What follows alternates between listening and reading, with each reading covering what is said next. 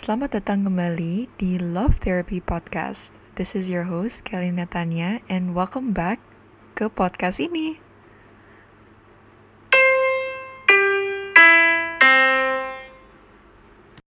Sebenarnya jadwal upload aku itu memang hari Minggu, cuman hari Minggu itu aku malas banget ngomong, susah banget buat podcast. Kalau misalnya lagi nggak pengen cerewet, kalau lagi diem itu susah banget buat podcast seriusan. Dan hari Minggu itu kebetulan aku lagi malas ngomong aja, nggak tahu kenapa kayak lagi ngamut gitu.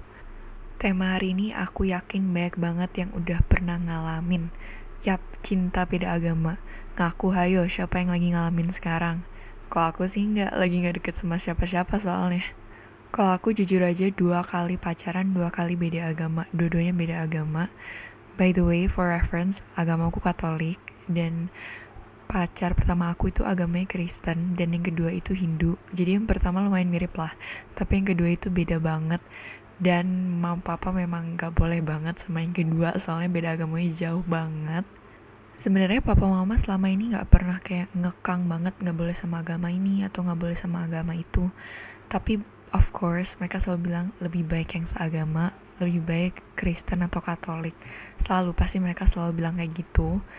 Tapi at the end of the day mereka juga selalu bilang, tapi kan jodoh gak tahu ya agamanya apa. Dan kita juga gak bisa kayak, oh harus agama ini atau harus agama itu. Justru biasanya kalau dikekang-kekang gitu, biasanya dapatnya beda agama gak sih? Tapi semakin gak dikekang, semakin kayak boleh-boleh aja, agama apa aja biasanya dapet yang seagama tau. Gak tau kenapa kayak gitu. Tapi papa mama juga gak pernah terlalu kayak mikirin juga. Mungkin karena aku juga masih S M A kelas tiga sih. Iya sih, memang tahunnya aku kuliah. Cuman mungkin papa mama mikirinnya kalau aku udah kayak kuliah semester akhir, atau kayak aku baru-baru mulai kerja, mungkin mereka baru kayak harus sama agama atau at least Kristen gitu. Tapi kayak untuk sekarang papa mama kayak biasa aja, aku mau pacaran sama agama apa, yang penting kayak anaknya baik dan sopan, dan yang memang aku suka gitu loh, bukan kayak asal asal ngambil di mana gitu loh cowoknya. Jujur aku nggak punya banyak cerita soal beda agama karena papa mama aku juga nggak pernah terlalu gimana gimana gitu bahasnya. Tapi aku punya cerita beda agama versi papa mama aku. Kalau kalian Katolik atau Kristen, kalau kalian dapetnya yang, misalnya aku Katolik nih, terus aku dapetnya Kristen, itu selalu kayak, aduh imannya sama tapi aminnya berbeda. Nah, papa mamaku tuh juga gitu guys. Jadi mamaku tuh Katolik, tapi papaku tuh dulu Kristen. Dan memang sih, um, bisa dibilang Katolik Kristen tuh lebih ribet daripada misalnya Katolik Buddha atau Katolik apa gitu. Karena memang gimana ya, soalnya dibilang beda juga enggak, tapi dibilang sama juga enggak. Ngerti gak sih, kayak bingung gitu. Kayak kitab sucinya Alkitab, ke tempat ibadahnya gereja, cuman beda gitu loh. Cuman kayak aduh, pokoknya ribet ya Katolik Kristen tuh, kayak bener-bener ribet. Dan papa mama itu um, nikahnya dua kali, jadi di gereja Katolik sama juga di gereja Kristen. Dan mereka itu um, beda agama sampai aku umur lima atau delapan kalau gak salah. Aku umur lima atau delapan tahun, papaku baru pindah Katolik. Nah, banyak banget yang nanya, kenapa gak mamaku aja yang pindah Kristen? Nah, papa mamaku ini memang tadinya maunya kayak stay di agama masing-masing. Kayak mamaku Katolik, papaku Kristen. Tapi karena aku itu bingung, jadi gini loh, bingung gimana. Jadi itu, misalnya nih minggu ini aku dibawa gereja Katolik, tapi minggu depannya tuh aku dibawa gereja Kristen. Nah aku tuh bingung karena um, kalau kalian Katolik atau Kristen, kalian pasti tahu doa Bapa Kami kan. Bapa Kami ya Katolik sama Bapa Kami ya Kristen tuh beda-beda dikit, kayak mingslep-mingslep dikit gitu loh. Kayak kalau nggak salah Bapa Kami yang di surga dimuliakan namamu, itu Katolik. Tapi kalau Kristen itu Bapa Kami yang di surga dikuduskanlah namamu. Kalau nggak salah ya, aku nggak tahu versi Kristennya, tapi kalau nggak salah itu. Jadi kayak aku sebagai anak T K itu kayak bingung gitu loh. Sesimpel Bapa Kami aja aku bingung mau ikutin yang Kristen atau yang Katolik. Masa minggu ini aku ikutin yang Katolik, minggu depan aku ikutin yang Kristen, kan bingung buat anak umur lima tahun gitu loh. Akhirnya papaku pun ngalah untuk belajar Katolik. Maksudnya papaku pun ngalah buat pindah agama. Kenapa gak mamaku yang pindah? Karena memang papaku yang tertarik sama Katolik, memang sih mamaku nggak ada maksa kayak lu harus pindah Katolik atau gimana, kayak tadinya kan mau stay di agama masing-masing kan. Tapi papaku yang penasaran sendiri sama agama Katolik, jadi kayak papaku lah yang pindah. Papaku dibaptis Katolik kayak pas aku T K atau S D gitu. Dan dan dari dulu memang aku dibaptis Katolik bukan Kristen, karena papaku bilang anak ikut kamu aja, anak ikut mama aja. Ya, itu keputusan mereka dulu guys. Jadi aku juga nggak tahu kenapa nggak aku ikut Kristen aja, soalnya kan biasa ikut bapak nggak sih. Tapi ya gitulah guys, aku ikutnya Katolik akhirnya karena ya papa mau aku setujunya kalau anak itu diikut ikut mamahnya, karena papaku juga ngerasa mamaku lebih bisa ngajarin daripada papaku. Dan aku tahu banyak banget kontroversi antara boleh nggak sih nikah Kristen Katolik atau enggak gitu. By the way, ini ada guguku di belakang tuh, berisik banget guys, lagi mainan sama tulangnya tuh kan, eh jegog. Ciki, Ciki, stop Ciki, Ciki. Oh, udah, udah, udah.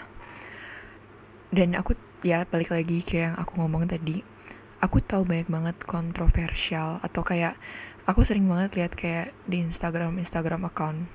Misalnya kayak pemuda Katolik atau you know whatever, you know kayak youth Catholic atau apa gitu. Terus kayak kalau nggak sama agama nanti you know dasar-dasarnya aja udah beda, apalagi mau ngejalanin pernikahan. Dan aku tahu banget kayak lebih baik jangan beda agama kalau bisa seagama. Dan aku tahu banyak banget kayak yang bilang gitu, kayak di Katolik sendiri dan di Kristen sendiri. Aku tahu banyak banget yang bilang janganlah sama yang Kristen atau jangan sama yang Katolik, sebaliknya. Soalnya beda agama itu terlalu deket gitu loh. Dan gimana ya, banyak juga yang apa sih bilang kayak gak apa-apa lah orang beda agamanya dikit. Tapi menurutku kalau yang ngejalaninnya bisa, kenapa enggak gitu. Kayak aku ngeliat papa mama aku sendiri ya, mereka gak kenapa-napa tuh. Kayak delapan tahun pernikahan mereka, mereka gak kenapa-kenapa gitu loh. Gak nggak pernah berantem masalah agama. Dan ya aku juga nggak tahu ya, mungkin di belakangku mereka berantem masalah agama atau gimana, cuman menurut aku kalau yang ngejalaninnya baik-baik saja kenapa enggak gitu loh. Beda agama apapun nih loh ya, bukan cuman Katolik Kristen. Aku fokus ke Katolik Kristen soalnya aku Katolik, dan apa ya, kalau Katolik Kristen tuh aku masih bisa lah ngomongin. Tapi kalau agama lain aku agak-agak udah that's out of my league. Dan aku juga gak terlalu tahu tentang agama lain. Tapi beda agama apapun aja nih, Katolik Buddha, Katolik apalah, Katolik apa, atau Kristen apa, menurutku bisa aja kalau kalian mau ngejalaninnya. Maksudnya mau mau saling respect with each other's religion, dan mau saling belajar, dan mau saling mentoleransi keluarga. Itu kayak bisa aja menurut gue. Yang bikin gak bisa itu ya mungkin memang pertama dasarnya beda. Jadi kayak ada beberapa hal yang di misalnya di Katolik boleh, tapi di misalnya di Katolik gak boleh tapi di agama lain boleh gitu loh. Dan ya mungkin itu memang bisa jadi kontroversial. Tapi menurut gue kalau dua orang saling mencintai, terus mereka saling respect dengan agama mereka, kayak saling respect agama, kenapa enggak gitu loh. Memang jalannya mungkin lebih susah, cuman ya kalau lu mau pasti ada jalannya kok. Kalau orang mau respect kamu, itu siapapun loh ya, bukan cuman pasangan lo, pasti bisa respect gitu loh.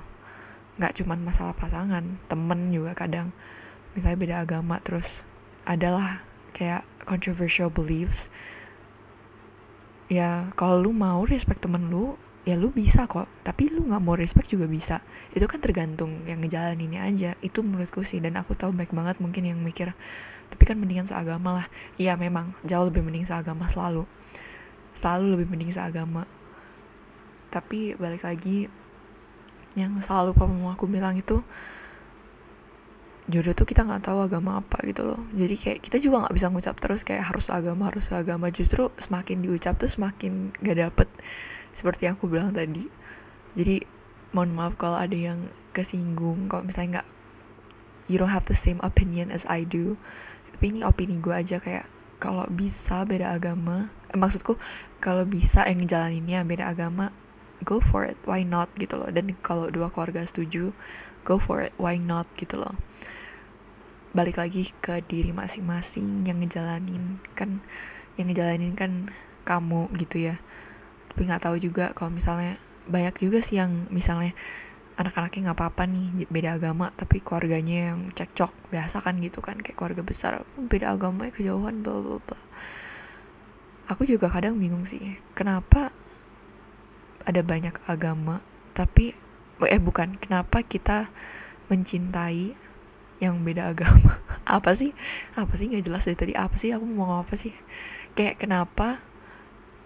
Kadang aku pikir gini sih, dan aku tahu aku dan ini um, jangan dijawab ya guys. Kadang mikir kayak kenapa sih ada harus ada banyak agama kalau ujung-ujungnya kayak nggak boleh, ngerti nggak sih, kayak apa sih apa sih nggak jelas.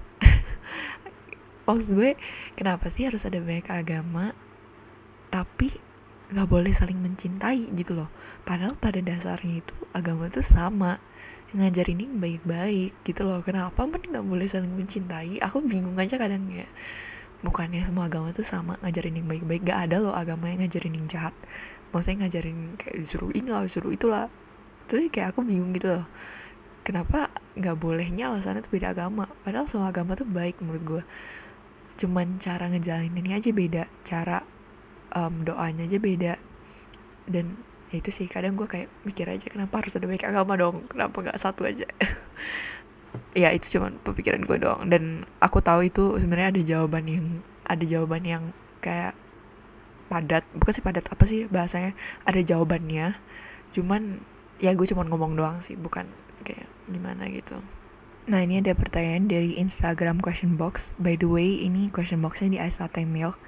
Jadi kalian kalau misalnya mau kayak be a part of this podcast, kayak pengen nanya-nanyain pertanyaan, kalian bisa langsung ke Ice Latte Milk, I C E L A T T E M L K di Instagram. Nah pertanyaan pertama, sudah tahu beda, kenapa masih dilanjutkan? Jika akhirnya akan terpisahkan, kenapa masih dilanjutin? Balik lagi ke orang masing-masing, ke keluarga masing-masing, itu yang penting juga. Papa mama aku ngelanjutin walaupun mereka beda agama karena mereka tahu kayak keluarganya oke, okay, kayak keluarga mamaku oke, okay, keluarga papaku oke, okay, jadi mereka ngelanjutin. Kalau mungkin mungkin kalau nggak oke okay, dari pertama mungkin mereka nggak ngelanjutin sih menurut aku ya. Tapi karena apa, apa keluarganya itu kayak nggak apa-apa nggak apa-apa aja, jadi mereka ngelanjutin gitu. Dan balik lagi ke diri masing-masing, udah tahu beda agama, kenapa harus dideketin dong, atau kayak kenapa harus dipacarin, atau oh, kalau jatuh cinta sih ya itu susah lah ya, nggak kenapa harus jatuh cinta gitu. Tapi kalau udah tahu beda agama kenapa masih tetap dijabanin gitu loh, padahal udah tahu endingnya kayak gitu ya. Nggak semua ending kayak gitu sih, kayak papa mama gue, cuman kalau udah tahu nih keluarganya nggak boleh kenapa masih dijabanin gitu loh, udah tahu dari pertama nggak boleh. Ya tapi balik lagi aku juga sering sih kayak gitu, kayak oh kan ngomongin orang, diri sendiri juga gitu, kayak apa sih, kayak penasaran aja nggak sih kayak akhirnya gimana, atau penasaran aja nggak sih orangnya gimana gitu, kayak aduh nggak tau dah, susah memang beda agama tuh, lebih baik yang seagama memang.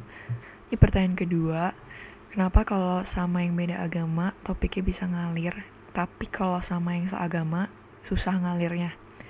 Menurut gue mindset kita juga sih, soalnya di otak tuh udah kayak yang beda agama lebih menarik, terus yang seagama itu susah dapetnya. Menurut gue di otak juga udah kayak kerekam gitu loh, dan gue juga kadang kerekam gitu sih di otak, soalnya banyak liat TikTok nih yang kayak komen-komennya, aduh sama yang beda agama memang lebih menarik ya gitu, atau susah loh dapet yang seagama gitu, dan itu dijadiin kayak apa ya, kerekam gitu loh di alam bawah sadar kita, kayak kalau lebih menarik yang beda agama dan kalau susah dapet yang seagama. Menurut gue we gotta change that mindset, kayak kita bisa loh dapet yang seagama. Terus gimana juga mau dapet yang seagama kalau sendiri aja jarang ibadah, atau ibadahnya malah ke gereja sebelah atau ke rumah rumah ibadat sebelah?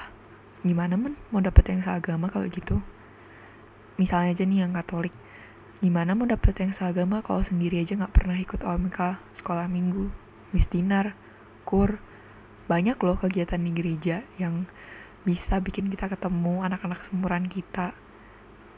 Sendiri aja gak deket sama Tuhan, gimana mau dideketin sama hamba Tuhan? Itu sih kalau menurut gue. Lu aja gak dekat sama Tuhan lu, tapi lu minta dideketin sama anak Tuhan yang lain. Ini berlaku untuk agama apapun nih ya. Mungkin Tuhan di atas juga bingung kali, ini anak ngadi-ngadi memang, udah gak deket sama gue, minta dideketin sama yang seagama. Doa aja jarang, Bapak Kami aja gak hafal, mau dideketin sama yang Katolik juga, malu-maluin yang ada. Mungkin itu juga kenapa, karena Tuhan gak deketin kamu sama yang seagama, karena sendiri aja ibadahnya belum bener. Gimana mau punya punya pacar seagama kalau sendiri aja belum bener ibadahnya? Sekali lagi berlaku untuk semua agama apapun. Hari ini question boxnya agak sedikit ya pertanyaannya, soalnya ada beberapa pertanyaan yang double dan juga banyak, lebih banyak yang curhat daripada nanya. And by the way, kalau kalian pengen curhat, D M aja Instagram aku yang main atau yang Ice Latte Milk juga boleh. Yang main itu underscore underscore Claudia Kelly. Yang Ice Latte Milk juga boleh, anytime, kapan aja. Dan aku pasti jawab, mungkin agak lama, cuman aku pasti jawab, gak mungkin enggak. Oh ya, satu lagi, kita punya section baru di podcast ini, itu cerita sama Kelly. Jadi kalian bisa kirim cerita kalian tentang jatuh cinta atau galau lah atau apalah, apapun cerita tentang cinta pokoknya. Kalian bisa kirim cerita kalian di email aku, ke email aku kellypramono at yahoo dot co dot id. Aku bakal taruh email aku di description podcast ini hari ini. Dan kalian bisa cerita sama aku. Um, pokoknya apa aja deh, mau yang nyenengin, mau yang sedih, yang marah, yang um, terbest, cerita cerita cinta terbest kamu atau cerita cinta terworst kamu, terserah. Pokoknya kirim aja di email dan kita bakal bikin section baru di podcast ini. Kebetulan aja nih udah ada satu yang ngirim ke aku. Aku nggak bakal sebutin namanya soalnya dia minta nggak disebutin, tapi aku bakal baca aja yang dia udah kirim ke aku. Hai Kelly. Sebelumnya, thank you udah bikin podcast, jadi aku punya tempat buat berbagi cerita. Aku pernah punya orang yang setiap hari manggil aku dengan panggilan sayang. Aku pernah punya orang yang setiap kali aku melakukan sesuatu, dia selalu bilang, aku sayang kamu, aku cinta kamu, I love you. Aku pernah menemukan seseorang yang setiap kita mau makan, dia selalu nanya, suka makan ini nggak? Atau makan di mana? Orang yang setiap kali mau dengerin lagu sama aku selalu nanya, kamu suka lagu ini nggak? Atau kamu benci lagu ini ya? Kalau iya, kita skip aja. He treats me like his queen. Dia yang dengan segala keisengannya suka tiba-tiba nelpon atau bahkan video call.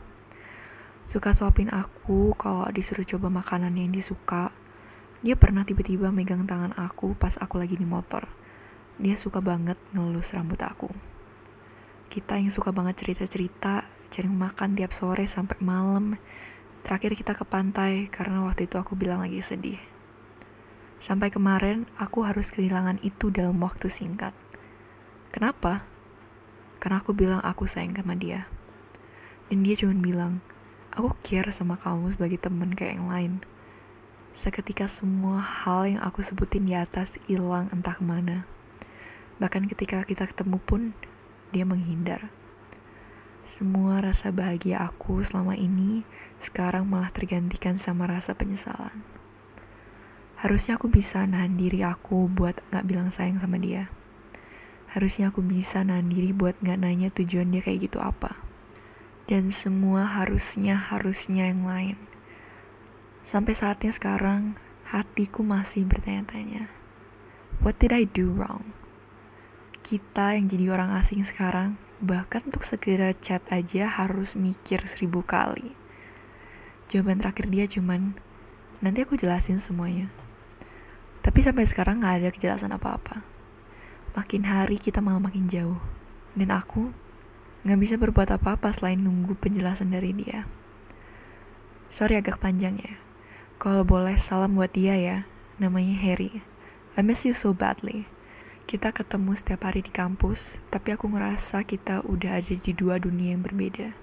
Siapa tahu dia dengerin podcast kamu juga. Sukses terus buat podcastnya. Terima kasih banyak udah berbagi cerita ini sama aku. I know it must have been hard for you. Buat kamu kayak, gue salah apa sih? Gue ngapain sih sampai lu ngejauh kayak gini? Kenapa lu tinggalin gue tanpa alasan? Mana alasan yang lu janji? Mana alasannya? Gue cuma pengen tahu gue salah di mana.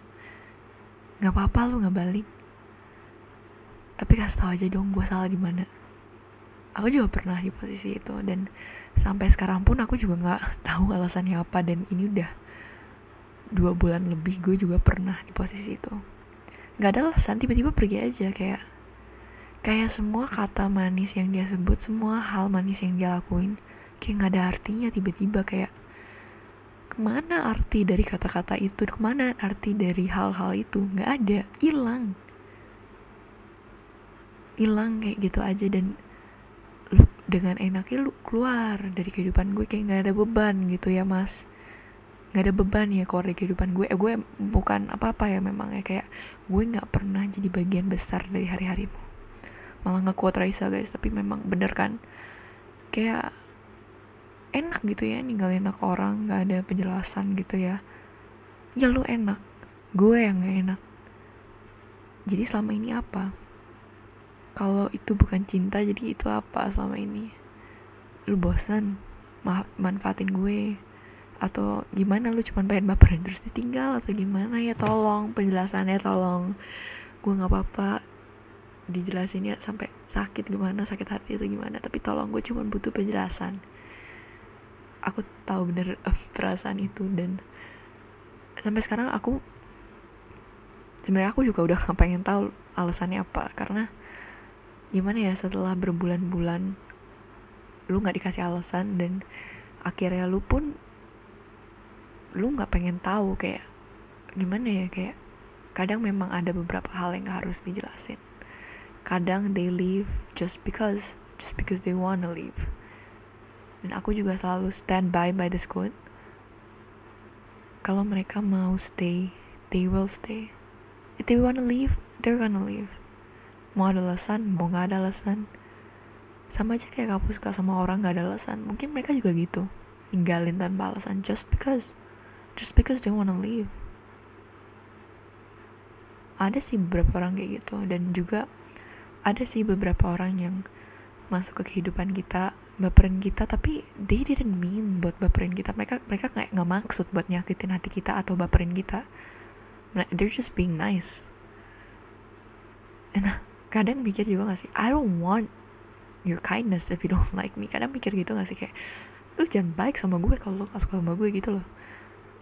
Aku juga pernah di posisi itu, kayak aku pernah sih ngerasain itu, dan gue tahu sakit hatinya sampai ubun-ubun. Kayak wadaw, gue sakit hati banget ya bos. But people are people.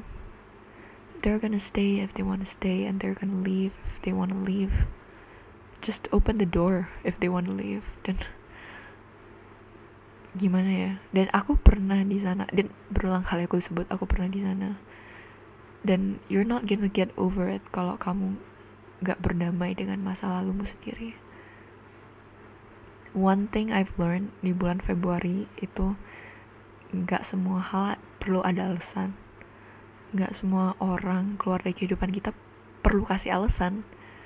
Atau gak semua hal yang gak enak, semua hal yang gak enak di kehidupan kita kadang gak perlu alasan juga. Kayak they just happen for a reason, for no reason, sorry. Mungkin itu cara Tuhan buat ngajarin ke kamu kayak, hey, cowok ini gak baik buat lo, cowok ini gak baik buat lo. And maybe God is just trying to prevent you from being hurt even more. Mungkin Tuhan cuman narik dia dari narik dia keluar dari kehidupan lu biar lu nggak lebih sakit. Dan kadang lu juga nggak perlu tahu alasannya kenapa dia keluar. They just wanna leave sometimes. Dan kalau udah gitu, lu udah tahu kan, they're not meant for you. Mereka bukan buat kamu. And I know it takes time buat apa ya, buat fully understand, to just understand, kayak buat ikhlasin, buat ngerti, buat pasrah kalau mereka bukan buat kamu. Itu I know it takes time. It takes time and takes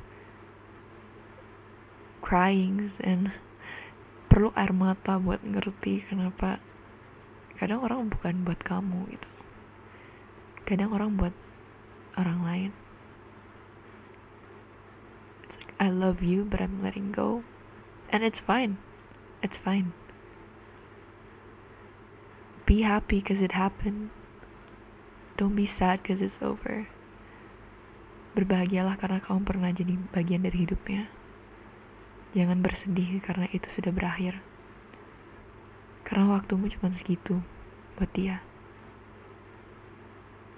Because it's not meant for you. And it, it will never be. Bukan buat kamu dan bukan buat kamu selamanya. Kadang, I know it sounds harsh, cuman we gotta accept it and move on. Semakin lama berlarut dalam kesedihan, semakin lama lo move on, percaya gue. Dan kalau belum dengar episode one podcast gue, move on, tolong didengar guys. Itu aku cerita gimana move on dan segala macam, banyak banget lah pokoknya, sampai ngalur ngidur lah. Kenapa jadi promosi? Intinya, what's meant for you will always be yours. Tanpa kamu harus ngejar, tanpa kamu harus beg for them to stay. It's gonna be yours kalau memang punya kamu. Dan bukan cuma buat mbaknya, buat semua yang lagi dengerin. What's meant for you will always be yours. So, pasrahin semuanya kayak yang di atas. And that's a wrap for today's podcast. Terima kasih banyak yang udah dengerin. Terima kasih banyak yang udah mampir. I'm so grateful for all of you. Terima kasih banyak yang udah semangatin aku buat bikin podcast ini. Dan ingat, balik lagi semua ke diri masing-masing dan pasangan masing-masing. Yang ngejalanin tuh kamu, bukan orang tua kamu, atau bukan keluarga kamu, atau bukan tante kamu yang bawel itu. Yang ngejalanin tuh kamu sama pasangan kamu. So, pikirin matang-matang, apa mau dilanjutin, apa mau udah. Balik lagi ke diri masing-masing. Semangat ya yang lagi cinta beda agama. Gue yakin Tuhan will give the best for you. Sampai nanti lagi di episode ketiga Love Therapy. This is your host, Kellina Tanya. Pamit dulu ya buat sekarang. Sampai ketemu di episode selanjutnya.